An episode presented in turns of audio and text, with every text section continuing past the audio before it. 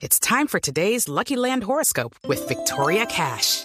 Life's gotten mundane, so shake up the daily routine and be adventurous with a trip to Lucky Land. You know what they say. Your chance to win starts with a spin.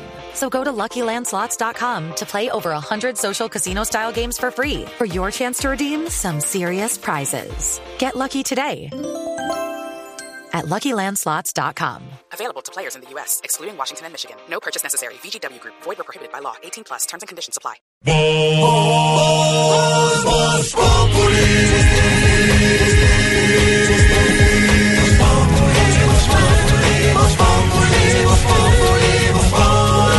Lunes a viernes 4 de la tarde en Blue Radio.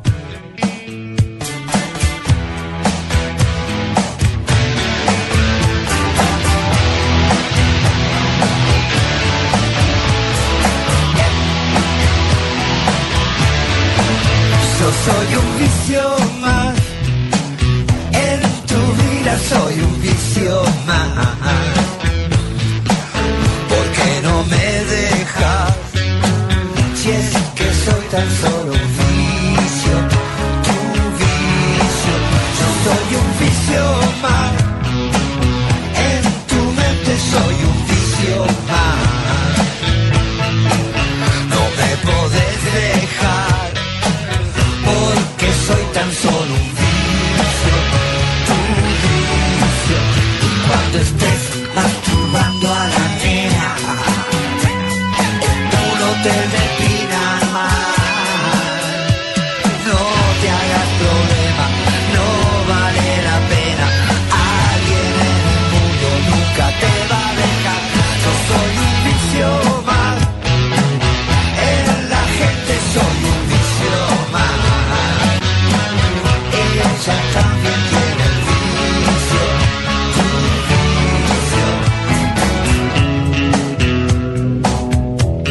Música diferente hasta qué pasa, Aurorita.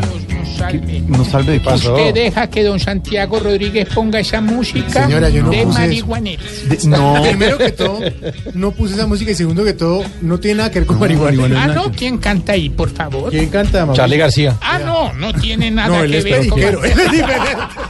A ver, Santiago. Por favor. Santiago, por Bueno, favor. entonces corrijo, consumidores de azulinógenos. Exacto. Ah, Alucinógenos. Lu- eh, profesor, alucinógenos, ¿no, profesor? Un saludo para usted y para todos los oyentes y a los integrantes de la mesa. Como dice doña Aurorita, está mal dicho. Se dice alucinógeno, señor. Disculpe, por favor, A el usted se error. le perdona todo. Claro, siga con Tulia. No, tertulia. Él nunca habló de Tulia, el profesor habló de tertulia, Ay, que es una reunión donde No, se lo- trata claro, un entre hombres se tapa. No, es eso. ¿Cuántas Estamos- veces debo pedirle a usted excusas? Estamos oyendo una buena música de Charlie García, un genio de la música y de la interpretación. ¿Charlie o un No- genio? No nos vamos a meter, Mauricio, en esos, ahondar en esos temas que dice Aurorita, pero Sí. Charlie García es un gran músico. Sí, señor, tu vicio del álbum Influencia. Así se llama la canción. La canción se llama Tu vicio. ¿Qué hago? ¿Qué hago? Así se llama. Así se llama. Se llama Tu vicio de Charlie García. Tiene que darle razón a Aurorita. No, pero eso está como el, el código de ética de los partidos políticos. Sí, sí. Tu vicio de Charlie García del álbum Influencia de 2002. Una buena canción por el tema del que vamos a hablar ahorita. La Universidad de La Sabana, Mauricio, compañeros oyentes, que es muy juiciosa en sacar estudios y está presto a mirar eh, qué está pensando. Hay un presto allá, No, presto quiere decir atento a. Sí, es como profesor. Presto sí, señor, atento. presto, atento. Exactamente. Viene del italiano. Del italiano, de presto. Presto, que es rápido. Rápido, está muy rápido para mirar esos eh, informes y estudios de, de diferentes temas. Ha sacado uno que nos pareció interesante para usted, señor papá, para usted, señora mamá, pero para usted, señor estudiante que nos está oyendo y que está pegado a los videojuegos, permanentemente en el teléfono, en las plataformas. Oscar Iván. Esa gente que, que mantiene todo el tiempo metido en esas ¿Cómo cosas usted? informáticas. ¿Cómo usted, sí. A mí me, me gusta estar actualizado en todo. Uno podría decir, algún paréntesis, a los que llevamos ya algún tiempo en esto, los medios de comunicación. Mucho tiempo que en tu no, caso. algún tiempo. Los que yo comencé en la época de la máquina de escribir y escribíamos eh, los textos de máquina de escribir. No había internet mm, y los computadores una cosa excelsa. Ni no tenía, no tenía tal posibilidad, ni celulares. Dice uno, ¿cómo hacíamos noticieros sin celulares y sin internet y desde Inravisión, no desde la sede? Tantas cosas que pasaban. Pues hoy esa tecnología que está llevada a los videojuegos para los niños está bien, está al servicio del hombre. El rollo, Mauricio, compañeros oyentes, Ah, maestro. el rollo, Ah, Roy, yo. no, rollo. No, yo. El cuento, la historia, está en que la tecnología reemplace al hombre. Y eso no debe ser. La tecnología No. puede ser complemento, puede servir para jugar, para consultar. Profesor, usted no usa, o bueno, de vez en cuando el computador, pero usted confía mucho en su fichero Sí, y en señor, su- y en mis memofichas. sus memofichas que lo vemos con sus eh, cartulinas muy bien cortadas, eh, en orden alfabético y está siempre. Y don Camilo me regaló una tabla Ah, una tableta. ¿y para cómo le- picar la cebolla. Y... No, no, la tableta es para, Eso es otra cosa. para otra cosa. Ah, caramba, pues el informe de la Universidad de la Sabana da cinco claves para prevenir la adicción a los videojuegos, Mauricio. Sí, señor. En, eh, según un estudio de Newzoo, una agencia internacional de inteligencia de mercadeo, los videojuegos eh, tienen atrapados a los colombianos. Ocupa a Colombia en el puesto 37 de los países que más se consumen eh, o que más consumen videojuegos. Y eh, la, la cifra es alarmante. 3.5 millones de colombianos son consumidores frecuentes de los videojuegos de consolas. Son jueguitos de la casa. Y los más adictos son los jóvenes entre 18 y 23 años. Que además uno como papá, Mauro, o los ¿Cómo hace para- para? Entonces, ay, para que el chino se distraiga, entonces, que prenda el televisor y sí, quédate con la tablet ahí en la mano. cuando éramos Pero- chiquitos salíamos, salíamos Felipe con un balón a una pelota a jugar al Pero usted no, usted no ha visto, Golosa. usted no ha visto que los, los papás modernos, que a mí me impresiona mucho, le confieso, eh, va uno a un restaurante o tal, y para mantener quietos a los niños de eh, uno, dos, tres añitos, tan le zampan su iPad. Sí, es verdad. Cometemos En vez de, en vez de, en vez de enseñarles, por ejemplo, modales o de eh, sacar un cuento y bien. hablarles, no O- sé, de caperucita roja o algo. ¿No? No, no, pues Pero tampoco, no, pues. bueno, no, pero- con pero- tal de que los chinos no jodan, les zampan el iPad. Qué cosa Pero tan mire, berraca. pero Pero mire, ¿sabe para no tenerse también? los que aguantar, ¿no? Y también para, para los papás puedes dedicarse a su celular.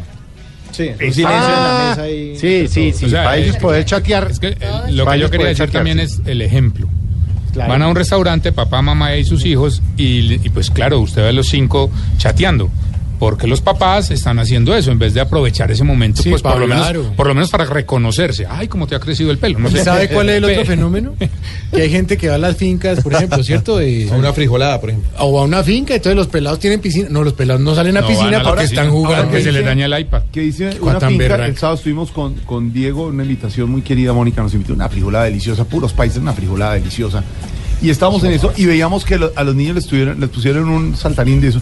Pues nuestros hijos estuvieron, se distraían era porque tenían aire libre, un potero, Claro. fuimos a ver las vacas, una, pero sí les dimos actividad diferente. La fácil hoy para nosotros los Entregarles papás, el celular, y claro. conscientes, Santiago, los que o somos un papás. Camilo, suéltele el celular. Mi niño, No, no. usted hágale ahí al juego que nosotros Yo no hago eso, yo le, yo siempre le regalo un libro a mi hija. Pues, Ella lee eso mucho. puede ser. E- eso bueno. puede ser. Pero digamos, la Ay, solución, como dice. Felipe, Profesor, ve unos bien, restaurantes, ve uno en restaurantes, familias enteras, Sí, y como verdad. dice Diego, como Oiga, dice Felipe, no. los papás conectados y los hijos. Vaya Bueno. más allá, los, los hijos de, de mis amigos que tienen eh, pues, eh, muchachos ya, ya mi hija, 18, 20, 23, 24, pues niños, niñas, Sí. jóvenes, se hablan con los papás de cuarto a cuarto por WhatsApp. Hombre, mamá, ¿De verdad, Zuleta? mamá, ¿puedo ir a una fiesta? Entonces la mamá le contesta por WhatsApp, pregúntale a tu papá. Ya lo agrego al por WhatsApp. Ah, eso sí ya es muy Eh, berraco, yo pues. quería decirle algo, Mauricio, perdóneme una cosita. lo y es malo que- es que lo bloquean a uno. Eh, El, el estudio que Jorge mencionó es, tiene que ver con los videojuegos. Los videojuegos obviamente están muy sacralizados, la gente dice que son terribles. Yo personalmente creo que como todo, en exceso es malo. Pero los videojuegos, sabiendo seleccionar unos videojuegos de acuerdo a la edad de los niños, pueden ayudarle a estimular cosas. No, no olvidemos una cosa, ellos están en un mundo digital y no pueden quedarse atrás. Entonces van a llegar al colegio, a sus grupos de amigos y les van a hablar de, de Call of Duty y ellos no van a tener ni idea qué? es eso. ¿Qué es eso?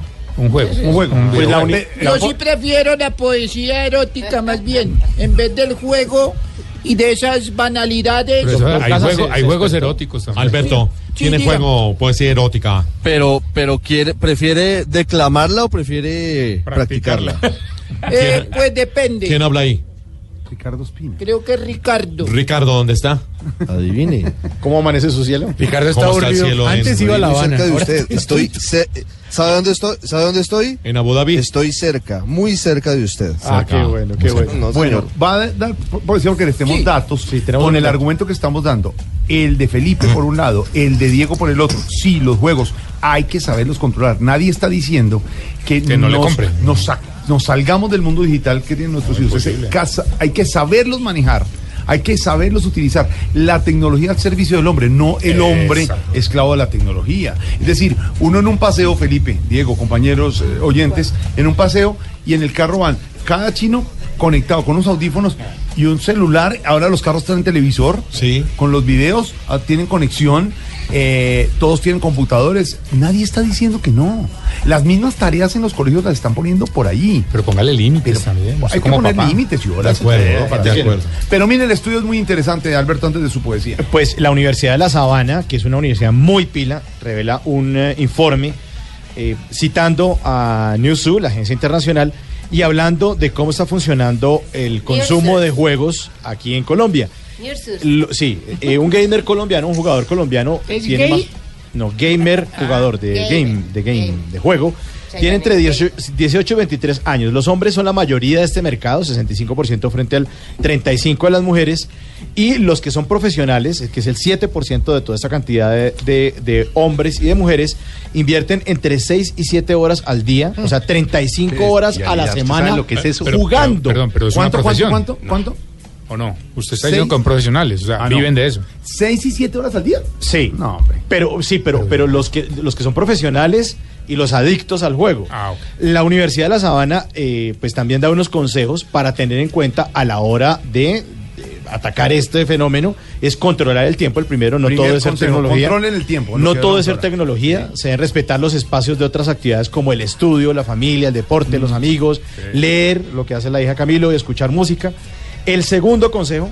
Los videojuegos no son la única opción de entretenimiento. Ojo, ¿no? También ojo. está la, la vaca, la pelota, caminar. Eh, La golosa. ¿Por qué la golosa hoy en día? ¡Ay, hermano! Antes se jugaba la No, gorosa, no, no, una entretención. No. No yo estoy hablando de su No, no, novia. Ahí sí, Estoy- mejor dicho, sí, ya se vuelve un adicto Jugábamos golosa, jugábamos rayuela. carritos Sí. afuera. Ay, ¿sabes qué es lo bueno? Que uno con la golosa la estimula, hombre. pues. No más. Rayuela, diga rayuela, no diga golosa. Tercer consejo, esté atento a cualquier cambio. A lo mejor su hijo ya es adicto a los videojuegos y usted no se ha dado cuenta. Entonces, esté atento a estas conductas, estados de ánimo, tiempos, comportamientos y respuestas. Cuarto consejo de la Universidad de La Sabana. Para todo hay una edad. Los videojuegos tienen una clasificación según el contenido de la edad. Para los más niños, pues se deben evitar los juegos violentos, sexualmente explícitos y groseros. Hay muchos que sin usar esos recursos son muy entretenidos. Y el quinto y último consejo que Ve, para los más viejos, tipo Jorge y Felipe, A ver, dice algo. a ver. No, aquí no, dice. Dice, dice No, no, no, quinto no, consejo. que diga. Que nosotros tenemos Quinto consejo. propios juegos. Menos tecnología. Yo no contesto ni el WhatsApp ahora voy a ponerme a jugar a huevo, nada. Felipe, por favor, estamos en el quinto consejo. Menos tecnología, menos tecnología, más amor y acompañamiento. Más que consolas, juegos, gigas y redes, los niños y adolescentes requieren atención, protección y seguridad. Ahí están los consejos. Hoy vamos a estar con nuestros oyentes interactuando a través del numeral Soy Adicto a. Numeral Eso soy es como un vicio, ¿cierto? La, la, Sí, esa joda. como la canción que está sonando. Ah, ya. Numeral soy adicto a. Ignorito, ¿usted qué es adicto? Yo soy adicta, se me sé, a ir al 20 de julio, se me sé. ¿Sí? A hacerle la novena al bendito, Eso no al es ser divino niño. adicto, es ser creyente. Sí, pero sí, que, o sea, no me puede faltar, si me sé. El día que no voy, ese día me espantan, oiga. Pero sí. eso es fe, eso es Sí, sí, me sé. creencia, es tener. Eh, don Alberto, eh, buenas tardes. Alberto, Alberto se durmió. No. Don Alberto. Sí, Julio. No, Alberto. es Mauricio, es Mauricio. No, Alberto, el tema del día. Ah, sí, eh, ¿de qué hablan? En numeral soy adicto. don Ah, sí, Alberto. a la poesía erótica. ¿Ah, sí? Estás desnuda y tu suavidad es inmensa. No, no. Tiemblas en mis dedos, tu respiración vuela dentro de tu cuerpo. Eres como un pájaro en mis manos. No, sí, me voy a volver adicto. No más. Alberto, gracias. Muchas gracias. Bueno, Aurorita, Muy buena, don Mauricio. en numeral soy adicto a. Soy adicta a. A. eh, a la arepa con quesito y mantequilla. Ay, cómo es de Ricardo. Pero el quesito A es esta hora. quesito encima de la arepita. pero quesito paisa, Quesito no, no, paisa. que es un poquito suave y saladito. Sí, que es como entre campesino Eh, y como grumosito. Eso está más ese bueno. quesito con un bueno. chocolate caliente. Bueno, ya, Ay, a esta hora y cuñando la taza Bueno. para que no le resbale dos pan de bono. A ver, Ya. Felipe, numeral soy adicto a. A una desgracia que es, yo no sé cómo voy a hacer, al cigarrillo. ¿Sí? No, no hemos podido. Eso es una enfermedad, eso es una Sí. vaina muy mala. Sí. Hay que decirlo. Hay que decirlo, sí. sí, Y el que, y el que no ha empezado a fumar, que no lo haga. Es una desgracia, no trae nada bueno. Huele a. Bueno, no digo a qué huele. Sabe horroroso, me da cáncer, eh, mancha los dientes. No tiene eh, nada no, bueno. Una desgracia. Ah, no, bueno. nada bueno. No tiene que nada bueno, pero un pues. cigarrillito. Pues sí, pero es como una. No, es Sí, que es, es una verdad, adicción. es Ese es el problema de las adicciones, que normalmente no son buenas. Y uno está ahí tan jodido. Verdad. Bueno, cilantro. ¿Qué hubo? Eh, Está ¿qué que se hablaba ahí que me decía que quería ¿Sabes hablar. qué? Que estamos a la numeral soy adicto a. a la chis, la vareta. ¿Qué le pasa? Ah, todo lo que tenga que No, ver con eso la no está bien, eso no es bien. Pero es que yo hago con, con- es, con, es, es con objetivos medicinales. Lo mío es porque Ah, bueno, enfermo de un pulmón, tengo que expirarme dos días. Norberto, Norberto, ¿cómo está? Buenas tardes. Hola. Hola, ¿cómo estás? Esta reacción. Uy, Esta reacción. No, ¿ay qué? ¿Pero ese, ese- eso qué? Ya no.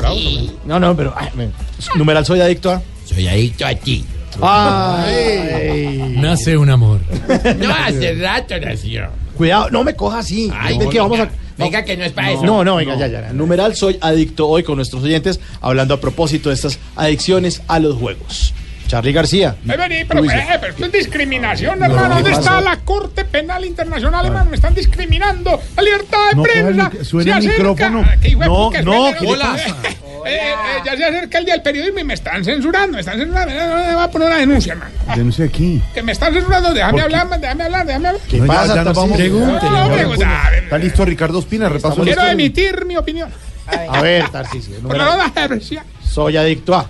Hombre, yo soy adicto re- realmente a esos juegos infantiles que ¿Ah, tanto ayudaban, hermano, de verdad. Lo que creo que la gente debería volver, hermano. El yoyo, la golosa, sobre todo. ¿Qué le pasa? la coca, la coca.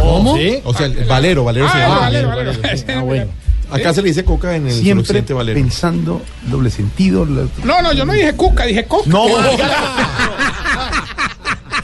Aunque también es una No. adicción. Ay, 4.31, Mauro, nada que hacer. Comencemos.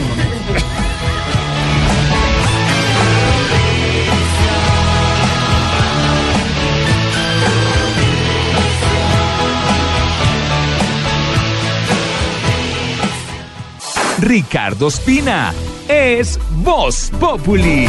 Don Ricardo Espina, director de noticias del Servicio Informativo Blue Radio. Expectativa hacia las 5 de la tarde comenzará ya la instalación oficial, ya está todo listo en Quito, en Ecuador, para iniciar la mesa de diálogos con el ELN, don Ricardo.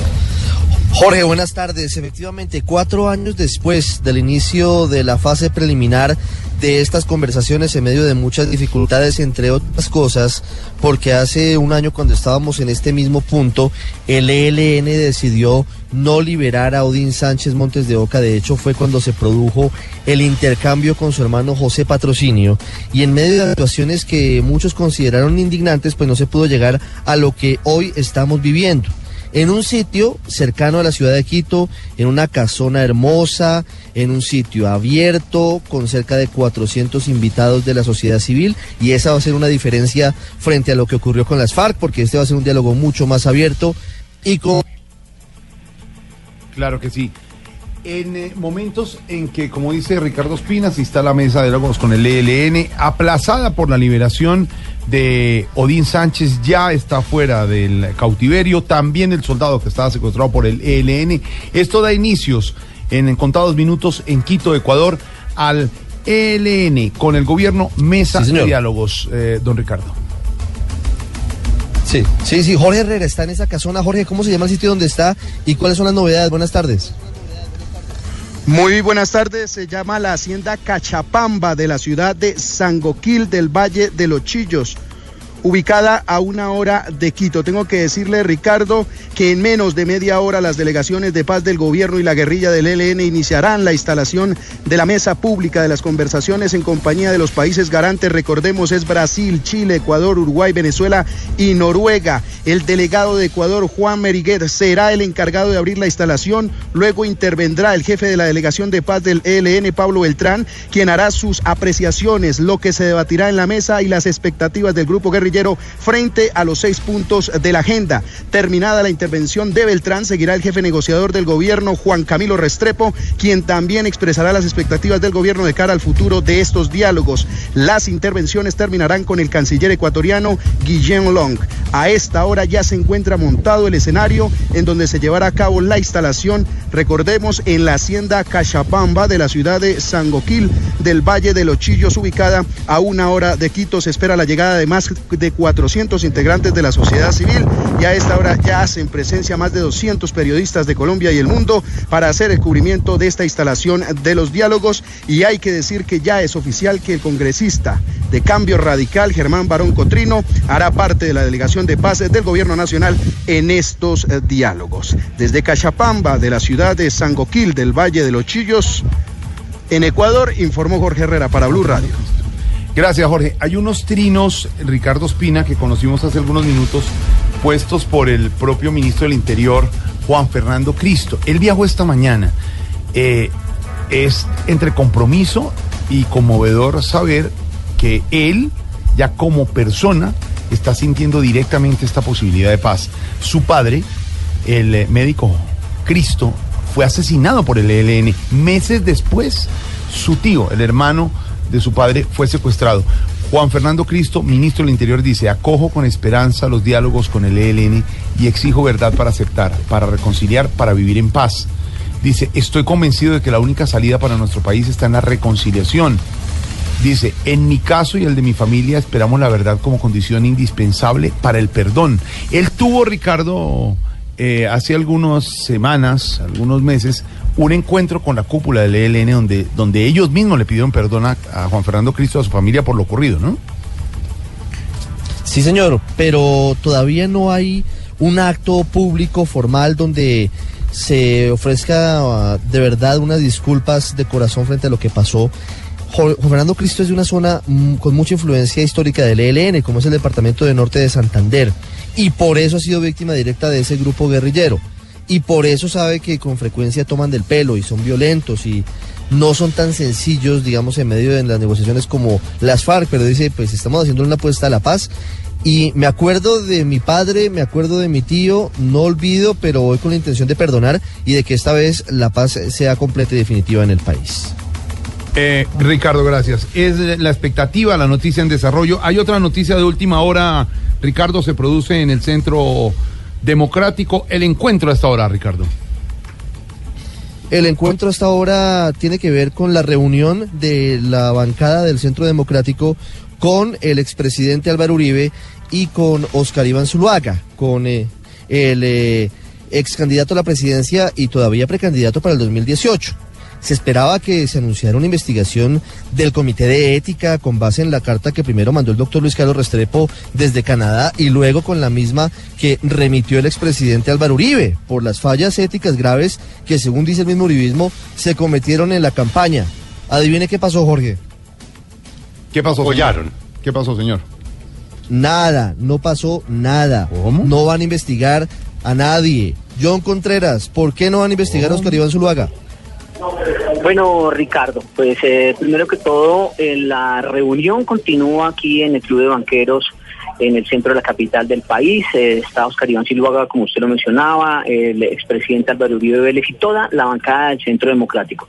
Pues eh, sí, exactamente nos hemos enterado que el Comité de Ética del Centro Democrático pues no va a investigar por ahora, dicen ellos, pues a Oscar Iván Zuluaga. El motivo pues eh, nos lo comentó Juan Gómez Martínez, que hace parte de este comité ético de el uribismo. Ha dicho que de acuerdo a la solicitud que hizo el mismo presidente del partido Álvaro Uribe Vélez y Oscar Iván Zuluaga ante la Fiscalía General de la Nación, pues se debe esperar a que se arrojen esos resultados, porque los investigadores de la Fiscalía son lo que, los que tienen la facilidad y la potestad de ir a Brasil, recolectar toda la documentación y arrojar pues un resultado de esa investigación, cosa que no puede hacer eh, el Comité de Ética del Centro Democrático. Es el argumento que nos da Juan Gómez Martínez. Por eso, por ahora, no van a investigar a Oscar Iván Zuluaga y lo que sí van a hacer es esperar que la Fiscalía pues arroje estos resultados de la investigación para después sí ellos proceder, es lo que nos, nos ha dicho eh, Juan Gómez Martínez, el Ricardo.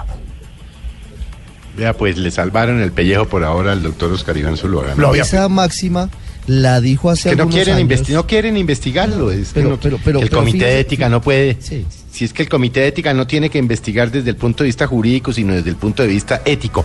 O es que no se conocen ya hechos lo suficientemente no éticos para poderse pronunciar. Como por ejemplo, que hayan contratado a un asesor que pagó Odebrecht, contratista del Estado. ¿Eso no les parece antiético? ¿Así no sea ilegal? Aunque Claro. también es ilegal. Están aplicando una máxima de un connotado abogado colombiano que fue jefe del Tribunal de Ética del Partido Conservador. Y no doy el nombre porque no lo tengo reconfirmado con él, pero recuerdo hace muchos años cuando comenzó la parapolítica en el Partido Conservador, que se llevó a varios de los congresistas a la cárcel, cuando dijo, mire, el Comité de Ética del Partido Conservador no va a hacer nada hasta tanto o la Fiscalía o la Procuraduría sancionen a los políticos.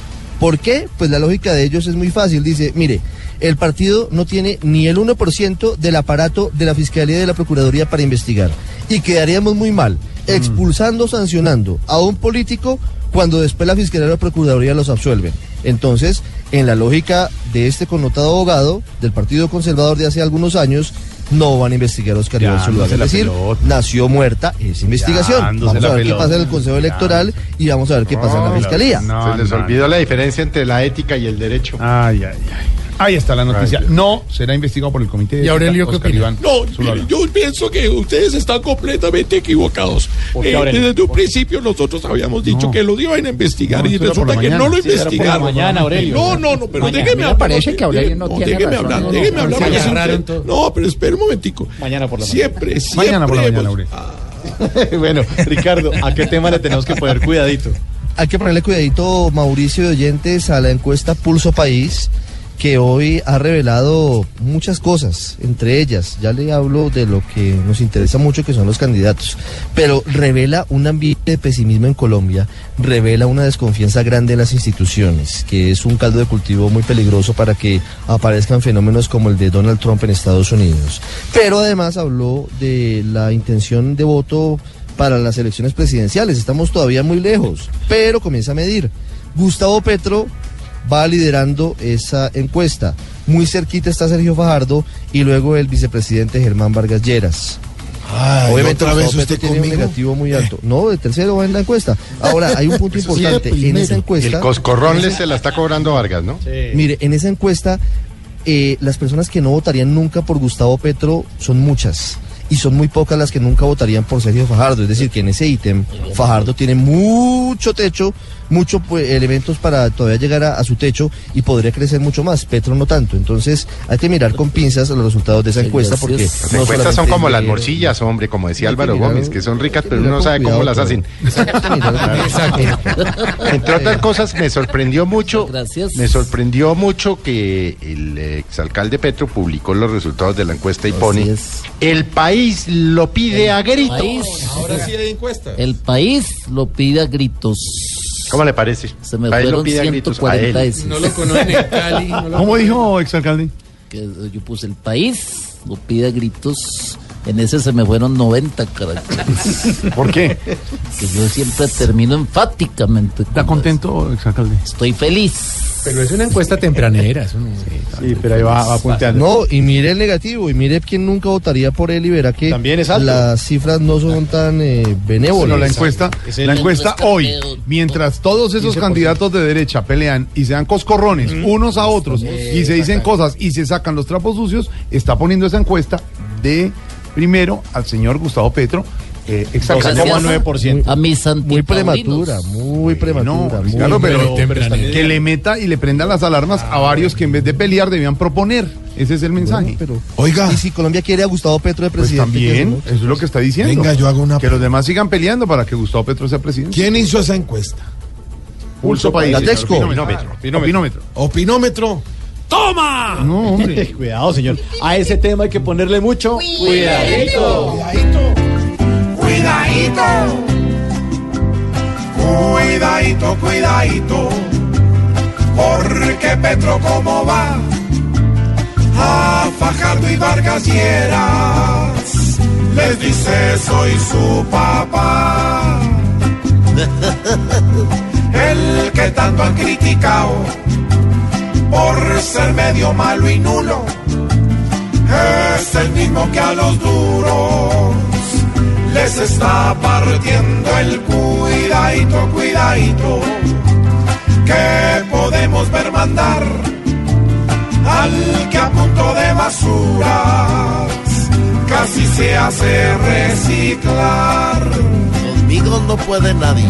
Petro a punto de protestar, hoy a muchos les comprueba que en tema presidenciable no le cargan una cuidadito, cuidadito, que el más pequeñito está convenciendo a los votantes con el mismo bla, bla, bla. Bla, bla, bla, bla. Hoy muchos creen que esto no concuerda, porque el que menos pensaban les está tirando miedadito, cuidadito, que de pronto el que iba mal y le dieron tanto palo, mandando en la capital, es el que al final se queda con la carne del tamal. Y eso sí es cierto, oiga, su merced, Carne el que el que de menos pensaba, su merced, le está, ta- le está, tirando miércoles, Cabe- miércoles, su merced, no dije mierda ni nada de esas cosas, su merced, que no se pueden decir. Su merced, dígame, don Prende la- Felipito. No, que no digas así. No, no, no, no, no, merced, gusta. nos estamos poniendo muy groseros acá en la cabina, su merced. Vamos a bajarle Sí. eso. La cifra, don Ricardo. La cifra, Bogotá tiene aproximadamente 2.000 eh, puntos calientes. Puntos calientes son sitios en los que la criminalidad está muy alta, muy elevada. Son las zonas donde se cometen más delitos, entre ellos robos, hurtos callejeros. Eso fue revelado por el presidente Santos luego de encabezar un consejo de seguridad junto con el alcalde Enrique Peñalosa. El plan del gobierno además es reducir a un solo dígito la tasa de homicidios en la capital del país. Esperamos que esa reunión, más allá de la foto y de la bendición de los sacerdotes a las eh, motos y a las cámaras, de verdad eh, entregue resultados, porque la criminalidad en Bogotá, así las cifras del doctor Peñalosa digan que está reduciéndose, pues en percepción en Bogotá hay muchísimos delitos diariamente y lo registramos en Blue Radio. María Camila Correa. En todas las localidades de la ciudad hay puntos calientes, según la Secretaría Distrital de Seguridad, y el presidente Juan Manuel Santos se refirió a esta problemática justo después de anunciar que Bogotá tendrá un refuerzo de 1.200 policías. se pusieron muy en forma muy cuidadosa a identificar lo que llaman los puntos calientes, donde se concentra la criminalidad, los delitos. Se identificaron más de 1.916 de esos puntos calientes y se intervinieron más de 750. Esa es una forma efectiva de atacar la delincuencia. Anunció que hay casi 63 bandas criminales que ya están identificadas y que habrá más operaciones contra los delincuentes en el transporte público y más policías encubiertos. María Camila Correa, Blue Radio. María Camila, gracias. En la mira, Ricardo. En la mira de la Fiscalía, de la Procuraduría y de la Contraloría está la Junta Directiva del Banco Agrario. Por el préstamo aparentemente irregular de 120 mil millones de pesos a Navelena, consorcio, entre otros, conformado por Odebrecht y que tenía el contrato para la navegabilidad del río Magdalena y que hoy está muy embolatado. Las tres entidades, la Fiscalía, la Procuraduría y la Contraloría, adelantaron inspecciones en los últimos días y muy pronto se van a conocer resultados. La Junta Directiva del Banco Agrario hoy está siendo indagada y no descarte sorpresas. Luz Karim Hurtado. La investigación busca establecer quiénes son los responsables del préstamo al consorcio Navelena, adjudicataria del contrato de navegabilidad de Río Magdalena. Trascendió que la investigación ha causado gran división y malestar entre los miembros de la junta directiva, que tomaron la decisión de conceder el préstamo, por lo que habría una división interna. Algunos empezaron a revelar los pormenores del cuestionado crédito. Incluso se habla de una de las personas de la junta directiva que ya estaría haciendo un acercamiento con los investigadores para dar a conocer en detalle cómo se entregaron los 120 mil millones de pesos. Fuentes advierten sobre el impedimento presentado por él antes de que se entregara ese contrato y sería precisamente el testigo en este desarrollo del préstamo. También se ha solicitado investigar la utilización de la concesión Navelena hiciera de esos dineros para el pago de otros créditos que obtuvieron en el sistema bancario. Lo cierto es que las tres entidades tienen en la mira la Junta Directiva del Banco Agrario. Se espera que en los próximos días comiencen a rendir declaraciones en las tres entidades. La Fiscalía, por su parte, aún no ha tomado una decisión de abrir una investigación formal en su contra. Luz Karime Hurtado, Blue Radio. Luz Karime, gracias. En nuestra aplaudida, recordada y muy encuestada. ¿Quién ha hecho una encuesta de eso? La encuesta, la encuesta- La salimos de líderes en esa sección. ¿En cuál? No sé, no una encuesta. Ah. Pero a propósito de la encuesta encuesta, ¿dónde? La de líder en este Está momento. como temprano la encuesta, ¿no? Pero, pero encuesta es encuesta. Encuesta es encuesta. Encuesta es Porque fue por es la una foto en un momento, pero es encuesta. Y está ganando Petro. Le Esa es la gusta foto que me como si fuera la foto de mis bisabuelos, digamos. Pero ese encuesta. Aplaudida, recordada y encuestada sección de. Don Ricardo. Tenemos una historia increíble. Las autoridades se incautaron de dos toneladas de cocaína en eh, las vías del departamento del Tolima. Lo increíble no es tanto esto, que se presenta con mucha frecuencia en Colombia. Lo increíble es que los delincuentes habían diseñado, habían contratado a una firma de ingenieros de sistemas que les montaron una aplicación para los teléfonos celulares con el fin de detectar en dónde había policía o ejército para no meterse por ahí, desviar el camino y llevar la droga a donde requerían que llegara. Aplicación y tecnología para delinquir y para el narcotráfico. Será el Chaparro con la narcoaplicación. Según el general José Ángel Mendoza, director de la Policía Antinarcóticos, la droga que era movilizada en un camión tenía como destino la capital del país, para luego ser enviada a Estados Unidos y Europa a través del Aeropuerto Internacional El Dorado de Bogotá. Interceptan un vehículo cisterna que lleva además una especie de caleta a la que definitivamente no se podía eh, acceder sino a través de conocer el sistema hidráulico acondicionado y controlado desde la cabina a través de una válvula hidráulica acondicionada y controlada a presión que facilitaba el desplazamiento de la plataforma a donde iba finalmente camuflada la sustancia. En la investigación, según el oficial, los agentes descubrieron que los narcotraficantes habían instalado una aplicación en el camión para conocer la ubicación de los retenes de la policía, evadir los controles y lograr llegar con la droga hasta Bogotá. Una persona fue capturada. César Chaparro Pinzón, Blue Radio.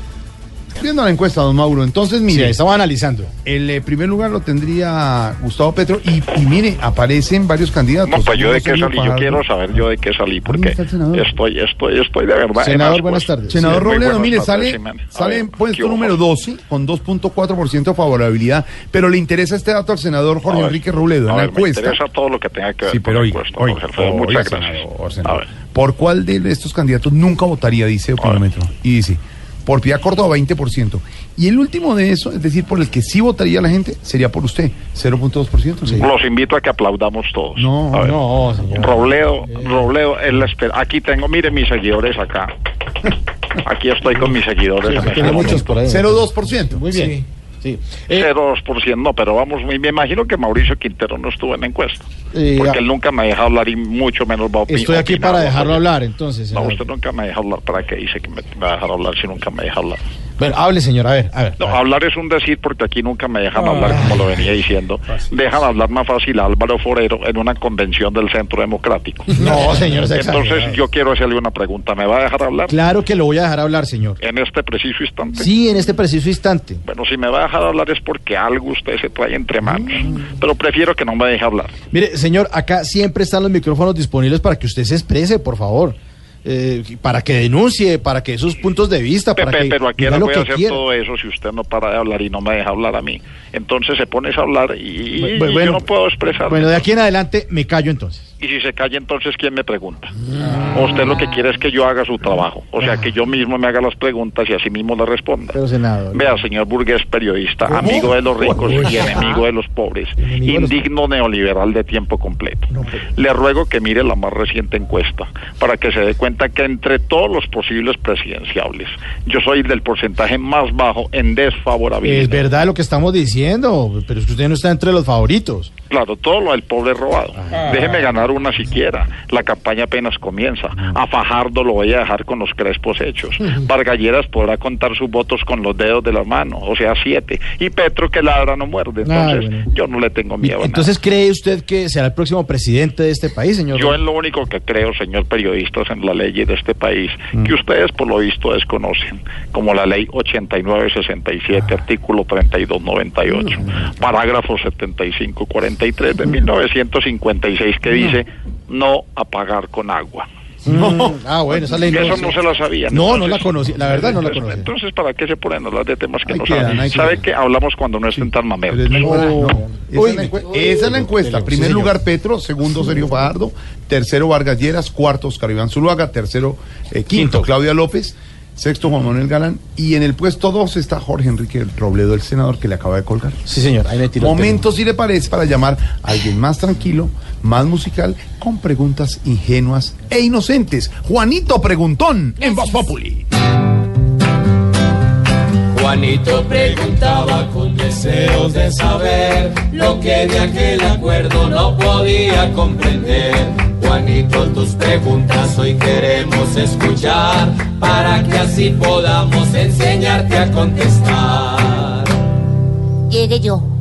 Mi pregunta es para mi tío Felipe Zureta. Hola Juanito, ¿Qué más, tío? ¿Cómo está?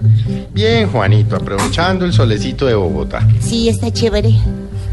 Está bonito, Juanito. Está bonito. Chévere. Pero está haciendo mucho frío. Por las noches. Sí, Juanito, hay que abrigarse. Sí, eh, va la pregunta. ¿Verdad que Ordóñez quiere que aquí el conservador se aleje del gobierno para entrar a su interior? Tan, Pues sí, Juanito, figúrese que el procura, ex procurador Ordóñez ha hecho una visita al directorio del Partido Nacional Conservador y ha dejado allí también radicada una carta en la que le pide al Partido Conservador que se retire del gobierno, que deje los cargos públicos y que tome independencia del presidente y de los puestos. Obviamente no cayó bien esto dentro del Partido Conservador porque le ha contestado el doctor Hernán Andrade, el congresista Hernán Andrade, diciéndole que el Partido Conservador está allí por unas causas, está allí eh, porque tienen unos temas comunes con el gobierno que sacar adelante y en ningún caso por temas burocráticos o despuestos. Conclusión, Juanito, al doctor Ordóñez le va a tocar aspirar a la presidencia por firmas, porque después de esta, el mensaje cifrado que mandó el senador Andrade es que no lo van a tener en cuenta como candidato del Partido Conservador. Iluso el señor Ordóñez también pensar que el Partido Conservador lo, lo iba a dejar la tetica, ¿no, Juanito? Sí. ¿Y quedó mamando? Mm. A ver, hola. Juanito, que- quedó mamando Juanito. Es decir, le, le toca por firmas porque el Partido Conservador, los pocos puestos que tiene, que también se conocen como mermelada, no los va a dejar, Juanito. no los va a dejar. O sea, o sea que el doctor Ordóñez se pegó un tiro en el pie. Gracias, tío Zureta. Bueno, Juanito. Esperamos, Juanito, que ahora dudas no haya más y que no sientas pena de preguntarnos jamás. Gracias a Dios, vergüenza ni poquita me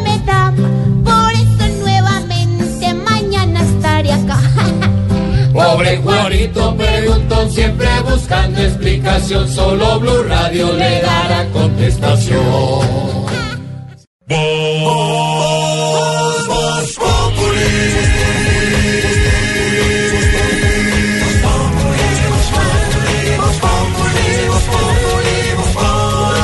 Lunes a viernes 4 de la tarde en Blue Radio.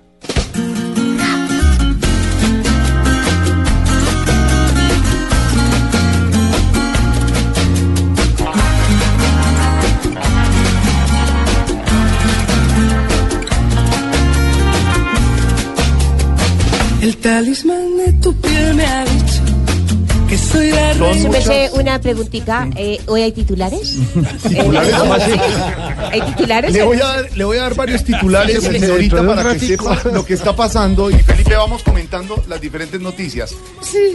La primera, el señor Gustavo Petro, exalcalde de Bogotá, está de primero en una encuesta que sacó Opinómetro, por encima de Sergio Fajardo, Germán Vallalleras, Oscar Iván Zuluaga, en intención de votos hoy, según Opinómetro. La otra noticia, ya se instaló en Quito, Ecuador, la mesa de diálogos gobierno ELN.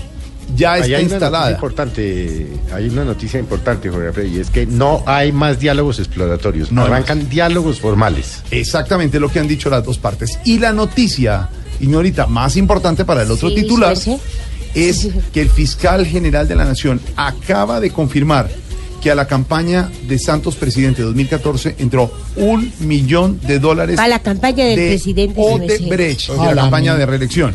¿Cómo? Eh, y la otra noticia, No, no, pero, señores, y la otra noticia tiene que ver también con el tema. El Comité de Ética del Centro Democrático que ha pedido el expresidente Álvaro Uribe ha decidido no adelantar investigación al candidato Oscar Iván Zuluaga por las versiones de que también entró dinero a esa campaña de Oscar Iván Zuluaga por parte de Odebrecht. Muy movido el tema.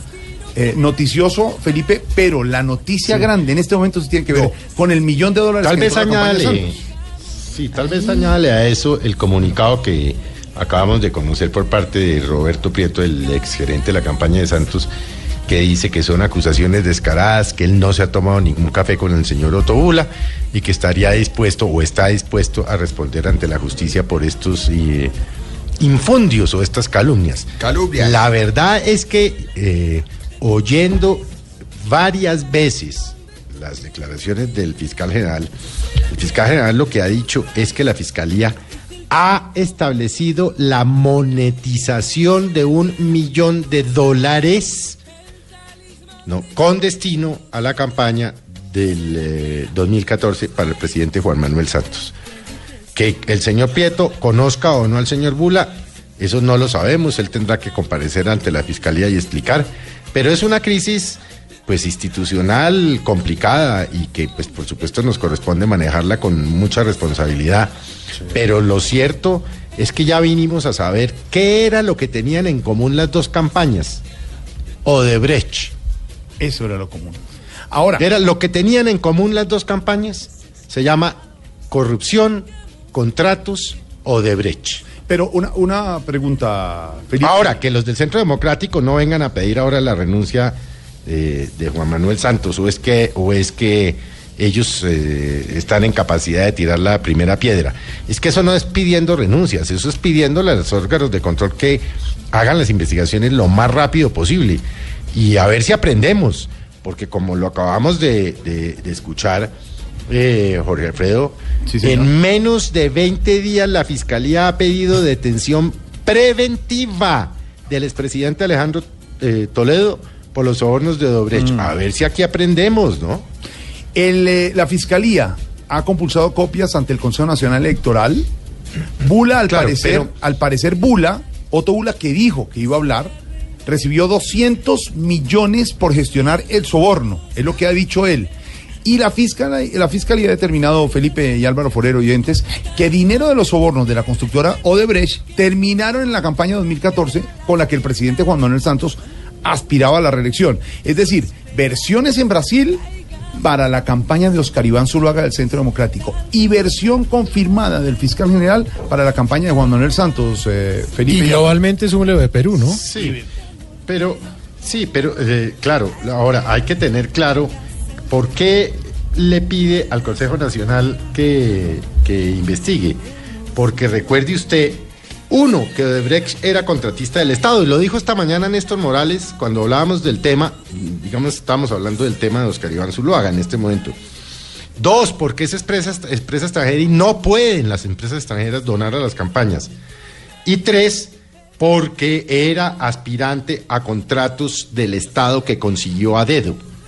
Es decir, esto lo que pone es eh, al Consejo Nacional Electoral a mirar efectivamente cómo entró esa plata, a qué título se recibió, porque estaríamos hablando de que se infringió la ley electoral.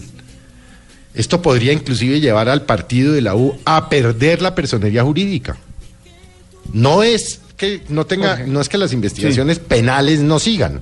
Es que esto tiene otras implicaciones complicadas para el partido político, tanto para el partido de la U, en este momento por las declaraciones del fiscal general, como para el Centro Democrático, en lo que tiene que ver con lo que se conoce hasta ahora del posible ingreso de plata por parte del asesor brasilero. No, mejor dicho. No, ahí está. Ahora el diablo y escoja, ¿no? Ya hay comunicado del jefe de la campaña, el señor Prieto. Sí, señor. Ya hay citación a entrevista de la exministra Cecilia Álvarez por el contrato de esa carretera. Ya estaba citada antes, pero lo ha reconfirmado el fiscal. Eh, ahora, ¿qué tiene de alcance esta noticia, don Álvaro Forero? Se infiltró tanto en la campaña del Centro Democrático como la del, como la del presidente Santos o de Brecht, con todo. Con todo es con todo. Un millón de dólares es plata, Álvaro. Claro, Jorge. lo la dificultad en este momento es proporcionar el tamaño de la noticia, el tamaño del hecho. Lo que sabemos es que el señor Otto Bula ha dicho que direccionó un millón de los cuatro millones de dólares que recibió a la campaña presidencial de Juan Manuel Santos. Eso por ahora pues es solamente la, la información de un detenido, pero el fiscal eh, lo presentó como un hecho, o sea que es consciente de las implicaciones de presentar una noticia como un hecho y no solamente como la acusación de te- detenido, por lo que debe tener pruebas adicionales. Y debería tenerlas porque Bula debería poder probar con facilidad si entregó los recursos y a quién. Porque cuando alguien dice, yo entregué una plata, inmediatamente es, ¿dónde está la prueba y a quién se la entregó? Eso es fácilmente rastreable. La pregunta que viene es si esa plata entró a la campaña presidencial y se usó en gastos de la campaña presidencial, es la segunda pregunta. O si se quedó en la mitad, como tantas veces ha, ha ocurrido. Pero en este caso, el gerente de la campaña ha dicho que ha negado todo. Entonces, la- las primeras sospechas van sobre la persona a quien Bula diga que le entregó la plata y que le entregó la comisión. Todavía no sabemos, parece que es sería el gerente cuando se habla de monetización. Eh, pero hay que precisar una cosa porque el tema obviamente es muy grave. Aquí, en este momento, hay una diferencia entre lo que eh, sucede con Bula y el ex viceministro García, que son atendidos por la fiscalía porque recibieron sobornos a cambio de un contrato. En este caso, son contribuciones ilegales tanto a la campaña Uribe como a la campaña Santos si se verifica ese hecho y lo que hay es una violación de topes y una violación y la explicación la gente se preguntará pero ¿por qué lo esconden si es si se pueden recibir donaciones la explicación es que la ley colombiana prohíbe recibir donaciones de personas jurídicas para evitar este tipo de cosas. Independientemente que sean extranjeros o contratistas del Estado nadie puede recibirlo. Parecía que el gobierno, que la campaña del presidente Santos había sido muy cuidadosa porque no había querido recibirle plata a nadie privado, ni siquiera a personas naturales que jurídicamente podían hacerlo, sosteniendo que con eh, los adelantos que da el Estado y la y la compensación por votos eh, alcanzaba a financiar dentro de los topes eh, fijados por el Consejo Nacional Electoral. Entonces, aquí son dos cosas distintas. La pregunta es, el fiscal, cuando da una noticia de este tamaño, debería tener manera de probar que Bula eh, de verdad le entregó esa plata a alguien cercano a la campaña, porque o si no, pues sería una declaración simplemente de una persona que quiere obtener beneficios eh, por colaboración. Entonces, debería quedarse la noticia no ahí, en que Bula entregó una plata y que esta plata se, se monetizó, sino la fiscalía debería proceder en una acusación tan seria, tan grave, que ponen tanto cuestionamiento al gobierno y, y a la sociedad, avanzar quién recibió esa plata, porque si no tienes información, entonces por ahora la única noticia es que Bula dice que le entregó una plata a alguien y, la historia sería distinta. Hoy, hoy la noticia está en eso. El Comité de Ética del Centro Democrático no investigará a Oscar Iván Zuluaga. La, comi- el comi- la- Comisión Nacional Electoral investigará seis posibles faltas cometidas por la campaña de Zuluaga y, entre tanto, el fiscal ha confirmado que a la campaña de Santos Presidente 2014 entró un millón de dólares. María Camila Correa, movimiento está ahora en la Casa de Nariño. ¿Hablará el presidente al respecto? ¿Qué se dice? Hola, Jorge Alfredo, muy buenas tardes. Estamos aquí en la Casa de Nariño esperando precisamente este pronunciamiento del presidente Juan Manuel Santos. Por el momento nos han dicho que mm, hablará el secretario de la Transparencia, Camilo Enciso, sin embargo, no nos confirman si ese es el tema del cual se va a referir, ya que había una reunión anterior a, a este, pues, a esta denuncia que ha hecho el, el ente investigador. Y es es sobre una reunión que tenía el presidente Santos con el alcalde de Cartagena. Estaba pendiente esta declaración. El presidente Santos no está en la sala de conferencias, que es en donde van a hablar los funcionarios del gobierno, y todavía no nos han confirmado si el presidente ya está notificado de esa investigación que anunció el fiscal que se está haciendo la campaña a la presidencia, la campaña presidencial. Sin embargo, estaremos aquí muy pendientes. En unos minutos hablará eh, Camilo Enciso, el secretario de la Transparencia, quien hace unos días había hablado de este proyecto anticorrupción que se va a presentar ante el Consejo Nacional de Política Criminal. Posiblemente se refiera a este a esta polémica, pero sin embargo aún no estamos no ay, ya nos acaban de decir que en unos minuticos va a empezar Jorge Alfredo. Estaremos Perfecto, comentando Camila. las declaraciones que nos digan. Estamos muy atentos entonces, María Camila Correa, desde la Casa de Nariño. Noticia en movimiento. El- Noticia, noticia. ¿Qué es esto? Llegó la foquita. Este, bueno, ahora sí se armó la chupa. No, se armó. No, no, aclarando, Sí, pues, la foca. aclarando, la foca la pagó de Brecht. A ver, foquita, tome su tajadita, su tajadita. Estamos en una ¡Aplauso! noti- eh, eh, Mauricio, estamos en Besito una a Jorge, besito. No, hombre. no, Que no sé qué- Pero mire cómo lo, cómo lo besa y todo. La Una noticia muy importante en desarrollo y ahora nos faltaba que el rey En la la corrupción y el engaño, Tarcisio, llegar aquí. Aplauso para la corrupción. Y seguimos de corrupciones. Ay. boca está gorda. ¿Qué le pasa a este man? Bueno, seguimos. Ahora sí, pónganme en el Mientras, pongan, no se dice así. Y mientras volvemos Bueno, con la de Noticia, ¿qué es lo que quiere decir, señor? Ahí voy. La música de Up. La película de Julio César Turbay. Up. Y no era Julio César Turbay.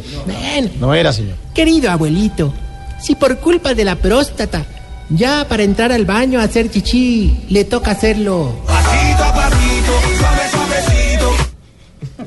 Si cada que se levanta de la cama dice, Hoy me duele todo.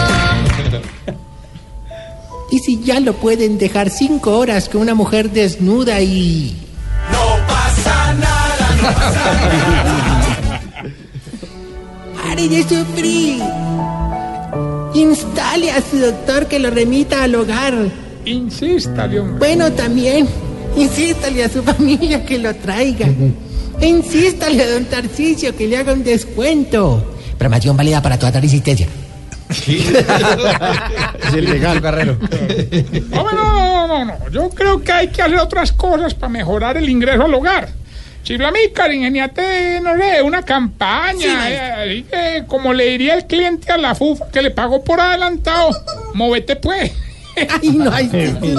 Hombre, les quiero contar que sigo con ese consultorio de esoterismo, me está funcionando maravillosamente. ¿Ah, sí? Sí, ¿Qué va a monté hacer? pa, ahora estuvieron los, los jurados de Yo Me Llamo y todo. ¿Ah, sí? ¿Quién es el más ácido? eh, eh, no, don César, obviamente. pues, ¿César? No, claro, es que él ya está en la puerta de entrada del ancianato. No, hombre. Sí, doña Amparo, no, obviamente.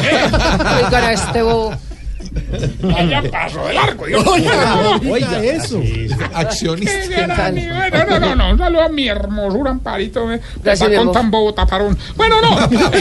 Para un tambo. Ella no, de verdad, el, el, el consultorio de esoterismo está de una berraquera, hermano. Qué Mauro, bueno, qué bueno, hombre. ¿No parece que ahorita nada menos llegó el viejito, el, el que se mantiene muy malo, don Amalio? Amalio. Sí, eh, entró a que le hicieron una limpieza. ¿Ah, sí? Sí. ¿Y usted qué hizo? Le cambié el pañal. No, es una limpieza espiritual, ¿no? No, también profunda, Siempre por- con lo Por escatológico. algo hay que empezar, ¿cierto? Pero tan cochino no. No, el negocio lo he querido ampliar y ahora también estoy leyendo el tabaco. ¿Ah, sí? Sí, yo no Santiago. Tengo un cliente al que le estoy leyendo el tabaco. Hombre, todos los días va y le leo un pedacito. ¿Así? ¿Y quién es? ¿Quién es? Don Mondaniel. Hoy.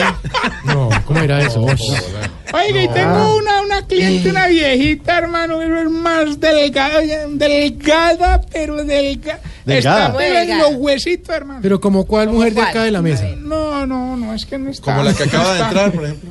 No, más delgada. Más delgada, sí. Bueno, ¿y esa cómo se llama? Livianita. Livia Anita. Un bonito no. Livianita. Bonito. ese nombre. Ella está en el hogar porque el papá la echó de la casa. ¿Cómo así? Porque la echó de la casa. Ah, porque era la hija calavera. No se lo- burle la situación de la Sí, gente. Era flaca, era flaca. Oye, tengo un No entendí. muñequito para hacer vudú. ¿Cómo? Yo ese, para hacer ¿Cómo así? vudú. Eso es prohibido, es magia negra. No, no, no, yo ese, no, no, sin racismo, pues. yo ese No, muñequito. señor. Yo ese muñequito lo churro para todos lados, hermano. El problema fue que don Cacaroncio me dijo que lo prestara para chuzarlo. Ah, se lo presté, hermano, y era feliz chuzándolo. El muñequito. el- No, no, no, a don Gainaldo. Oiga. No, No, peor. Se, va. Se No, va. no, no, y entró una viejita a la consulta decepcionada de la vida. Decepcionada. También, decepcionada de la vida. Hermano, la mamá de don Suicidoro. Ah, no.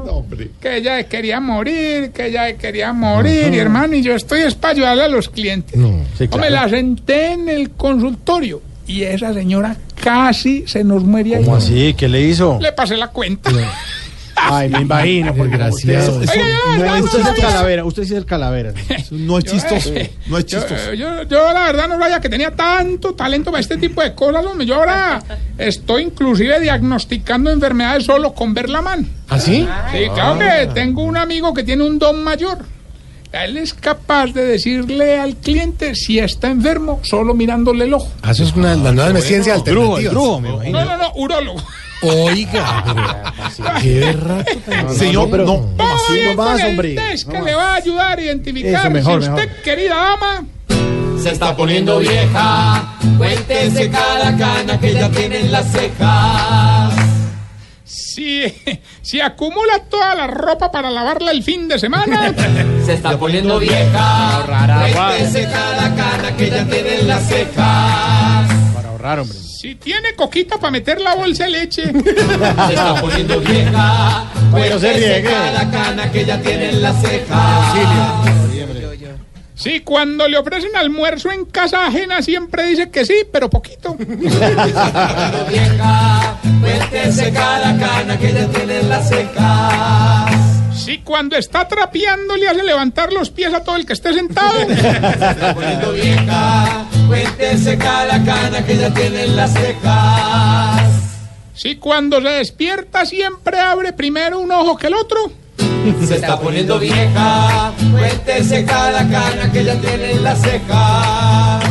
Si tiene la puerta de la nevera llena de imancitos para domicilios. Ay, vieja, Son necesarios. cuéntese cada cana que ya tiene en las cejas. Hombre, mientras la ráfaga de Urrao llega a la línea, vengo con este apunte. A ver. Hombre, estaban unos viejitos y una viejita en una charla y le preguntan a un viejito. Eh, Mauricio. Porque a mí. No, era otro Mauricio. Ah, bueno. Si pudiera devolver el tiempo, ¿qué le gustaría hacer? Y dice el viejito, hombre, un millonario para conseguirme una prepago y darle un apartamento, un yate y mucha plata. Y le preguntan, y a una viejita, pues, le preguntan, ¿y a usted qué le gustaría hacer? Y dice la viejita, la prepago. No. ¿Cómo se? No, pero ¿qué es ese? Se va. No, no, no, Se ya. Gilberto está en la línea. Se No, no, se no, no, ore, ore, ore, ore. Aló, aló. aló. Perdóneme un momento, señora. Hay noticia de última hora desde Palacio. Habla Camilo Enciso, secretario de Transparencia de Presidencia. Ricardo Espina. Escuchemos a Camilo Enciso y escuchemos lo que dice esta hora. María Camila Correa, ¿qué ha dicho el secretario de Transparencia de la Presidencia de la República? Hola Ricardo, muy buenas tardes. Ha dicho Camilo Enciso, secretario general de la presidencia, secretario de Transparencia, que le han pedido a las autoridades que investiguen sobre esta denuncia que ha hecho la Fiscalía General de la Nación para que se establezca la verdad sobre esta acusación temeraria, es lo que dice el secretario de Transparencia. Escuchemos lo que acaba de decir desde la Casa de Nariño.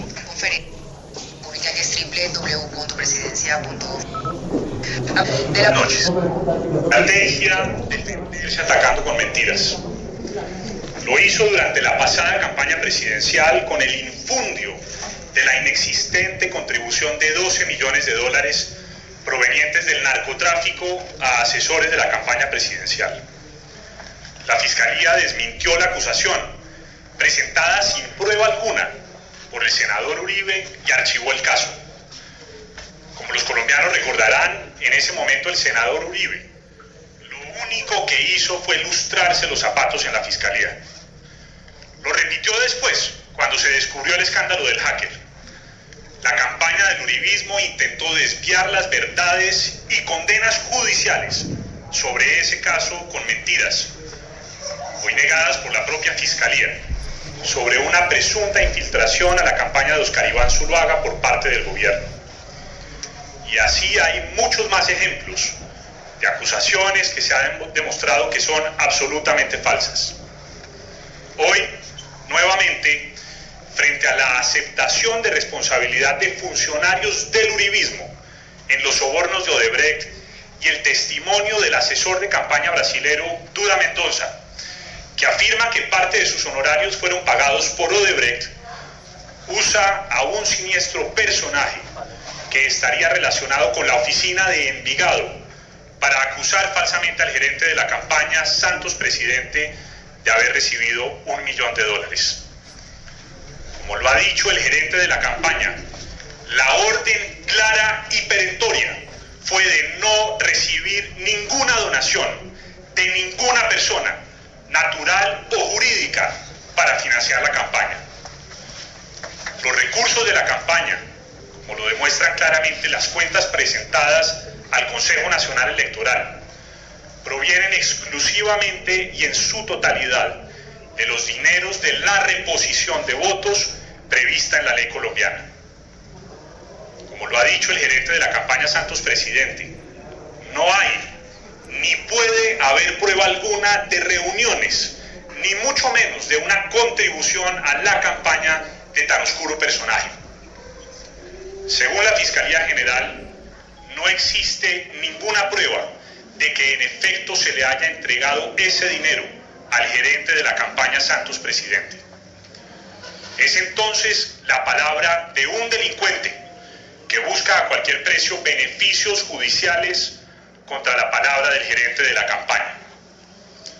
De todos modos, la presidencia de la República solicita a las autoridades competentes que adelanten todas las investigaciones necesarias para establecer la verdad de esta nueva acusación temeraria. Tenemos la certeza de que estas investigaciones develarán una vez más la falsedad de estas afirmaciones como ha ocurrido en episodios anteriores. Muchas gracias. Ahí estaba el secretario de la Transparencia, Camilo Enciso, ha resaltado que estas son acusaciones temerarias. También, pues, ha hablado sobre el uribismo, ha remetido sobre las falsas declaraciones que ha dicho el Centro Democrático frente a la campaña presidencial del presidente Santos. Pero también le hace un llamado a la Fiscalía y a todos los entes investigadores para que determinen si realmente eh, Duda Mendoza y pues también Otto Bula, quien está pues a esta hora procesado por, por el ente acusador. Lo que estaba pretendiendo es que Sí. si realmente Otto Bula estaría recibiendo algún tipo de beneficio y estaría entregando información falsa para recibi- recibir beneficios en este proceso que se le está indicando, Ricardo. María Camila, gracias. La Fiscalía investiga, Presidencia rechaza y dice que es infundada la afirmación de Otto Bula y solamente hay que remitirse al comunicado de la Fiscalía. Lo leemos textual. para que saquen sus conclusiones. En todo caso, se ha establecido, dice la Fiscalía, que de dicho monto, 4.6 millones de dólares que habría pagado de sobornos Odebrecht a funcionarios por entregar el tramo Ocaña Gamarra de construcción de obra civil, el señor Otto Bula tramitó durante el año 2014 dos giros hacia Colombia, que fueron monetizados en su momento por la suma total de un millón de dólares, cuyo beneficiario final habría sido la gerencia de la campaña Santos Presidente 2014. No está hablando solamente de una afirmación de Otto Bula que debe ser contrastada. Le da prácticamente total veracidad a que una parte de ese soborno habría ingresado a las arcas de la campaña presidencial de 2014. Felipe, por eso me llama la atención la defensa que hacen tanto Roberto Prieto como Camilo Enciso. Bueno, no, es, es predecible que hagan esta defensa y que llamen infundios a lo dicho por el ex senador Bula. Ahora, no entiendo eh, qué tienen que ver las acusaciones que en su momento infundadas hizo el expresidente Uribe de que habían entrado 12 millones del asesor venezolano, etcétera, etcétera, cuando ya la fiscalía investigó en este caso. Es decir, es que aquí no se trata de que hoy habló el expresidente Uribe Esa es la diferencia. y aseguró, el expresidente Uribe y aseguró que había entrado un millón de dólares a la campaña de Santos. Es que no habló el expresidente Uribe. No, no veo qué tiene que ver el expresidente Uribe con las declaraciones del fiscal general de la Nación. Y pues remítase usted, como lo acaba de hacer Ricardo al comunicado, la fiscalía ha establecido y utiliza el habría porque seguramente tiene que, que complementar la información y en eso pues los fiscales este y los anteriores se cuidan mucho. No veo yo al fiscal general de la Nación ah, dando una declaración como la que le oímos hoy en la tarde si no estuviera seguro de lo que está diciendo. Es decir, a mí me da pena pues con el secretario de Transparencia, con el doctor Roberto Prieto, ojalá puedan dar explicaciones, ojalá la presidencia pueda dar explicaciones. Pero eh, aquí lo que está pasando realmente es que eh, están diciendo que lo que dijo el fiscal general no es cierto. Que porque viene del dicho de un delincuente. delincuente que no ha sido condenado.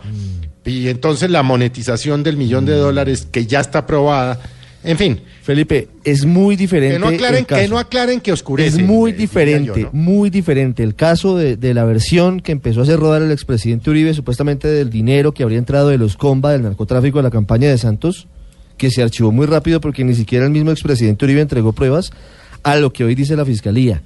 La fiscalía hoy no está citando a ningún testigo únicamente, la fiscalía está revelando avances de la investigación.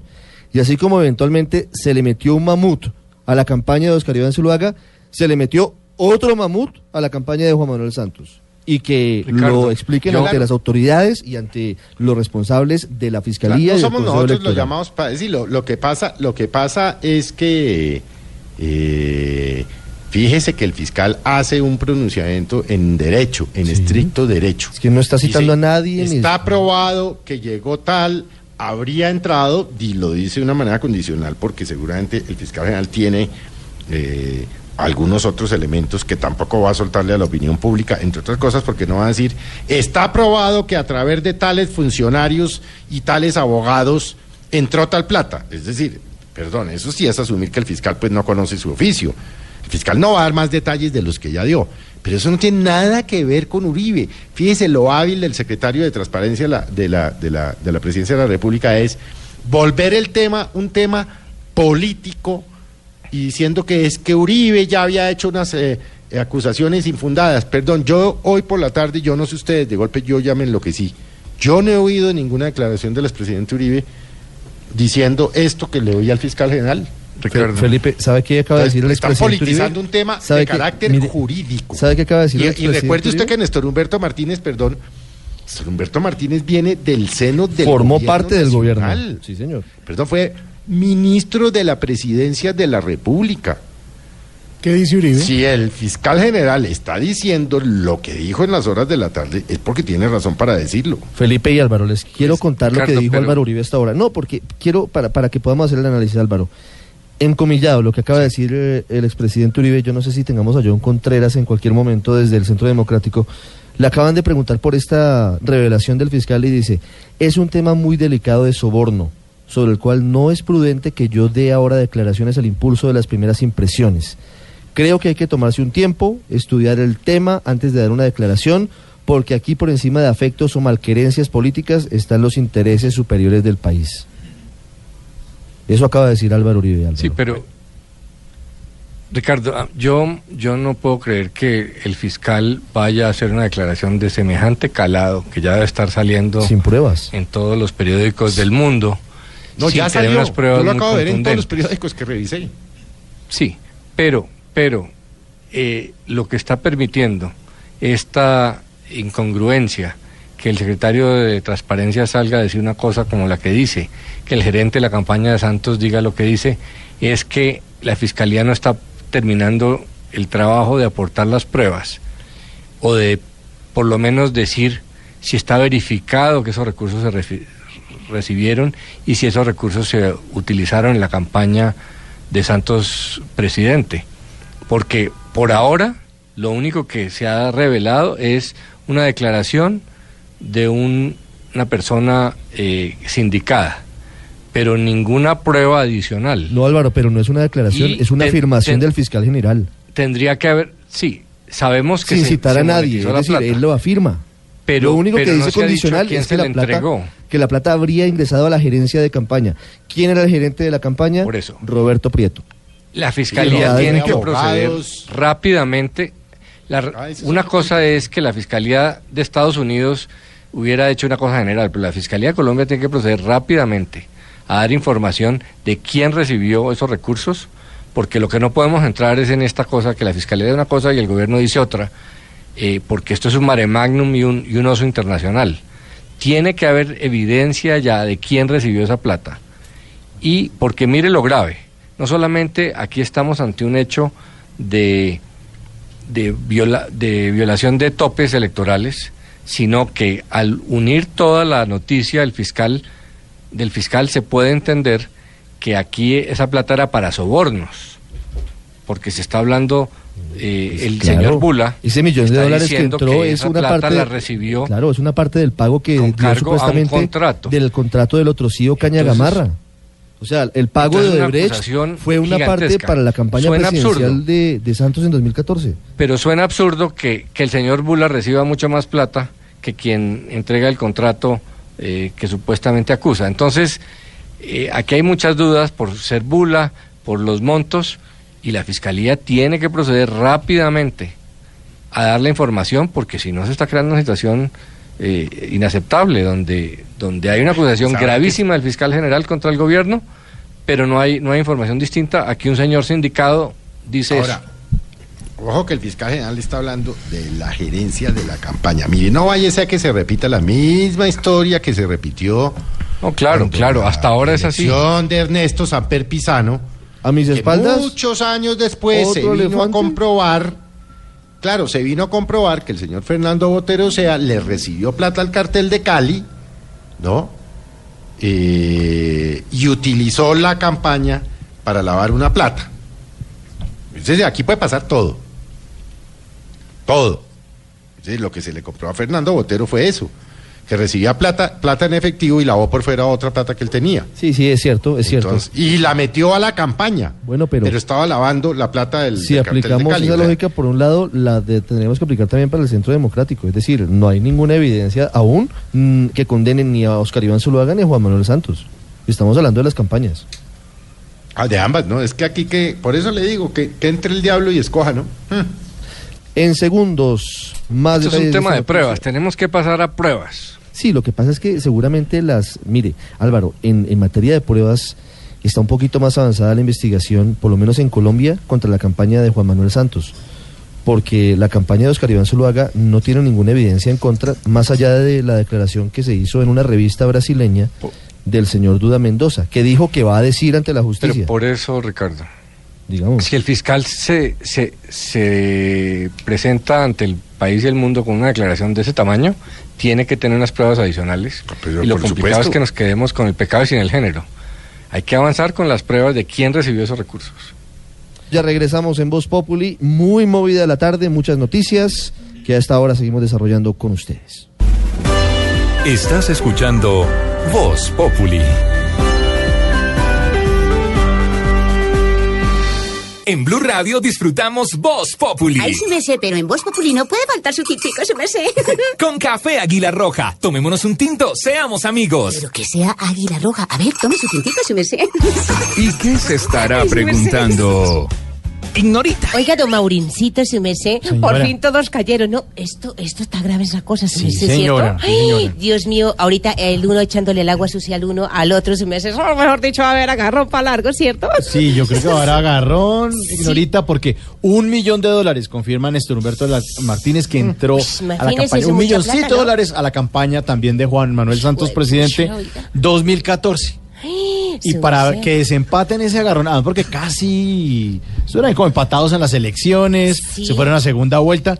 ¿Quiere, ¿Quiere oír el desempate? Bueno, si me Se sé. lo tengo. Entre ¿sí? Santos y Uribe. Eso está bueno. A trobar, señores. Eso está bueno. Eso Ahora es lo mío. sí. A ver, pues. A ver, véngase. Eh, véngase usted. Peleen, pues, peleen. A ver, esto es lo mío. Resulta que hasta el patrón le pasaron un dinero. Con razón tan calladito. ¡Trove, trove, compañero! ¿Empieza o empiezo?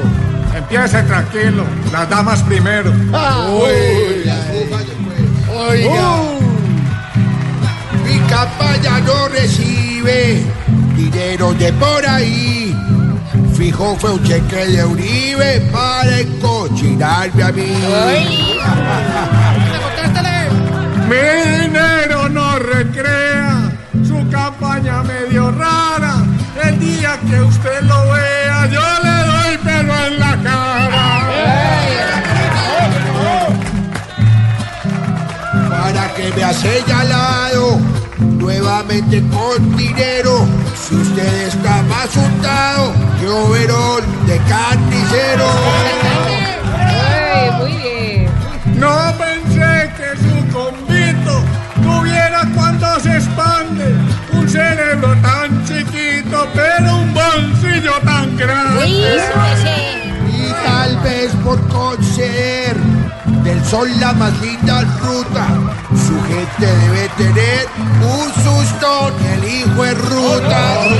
presidente, calmado. Hijo es ruta, A ruta. usted le entraron dinero de las personas aquellas para tener los guerrilleros en hoteles cinco estrellas. Se armó, se armó. Y buena imagen no robe, que aquí el malo no soy yo. Un hombre como Ben Nobel, no ve el dinero que entró. Yo soy el gran colombiano y casi el clon de mi Dios. Mejor unamos las manos para no hundirnos los dos. Más bien, más bien. Venga, pues. Se van a ir los Lleva dos. el piso en la manguera. Démonos la mano. A ver, abajo. Los dos se les va a ir. Ahora sí se abrazan. ¿Cómo hizo usted para, que no se diera cuenta? Ah, sí. Ay, sí, nos tragó el hijo. Total.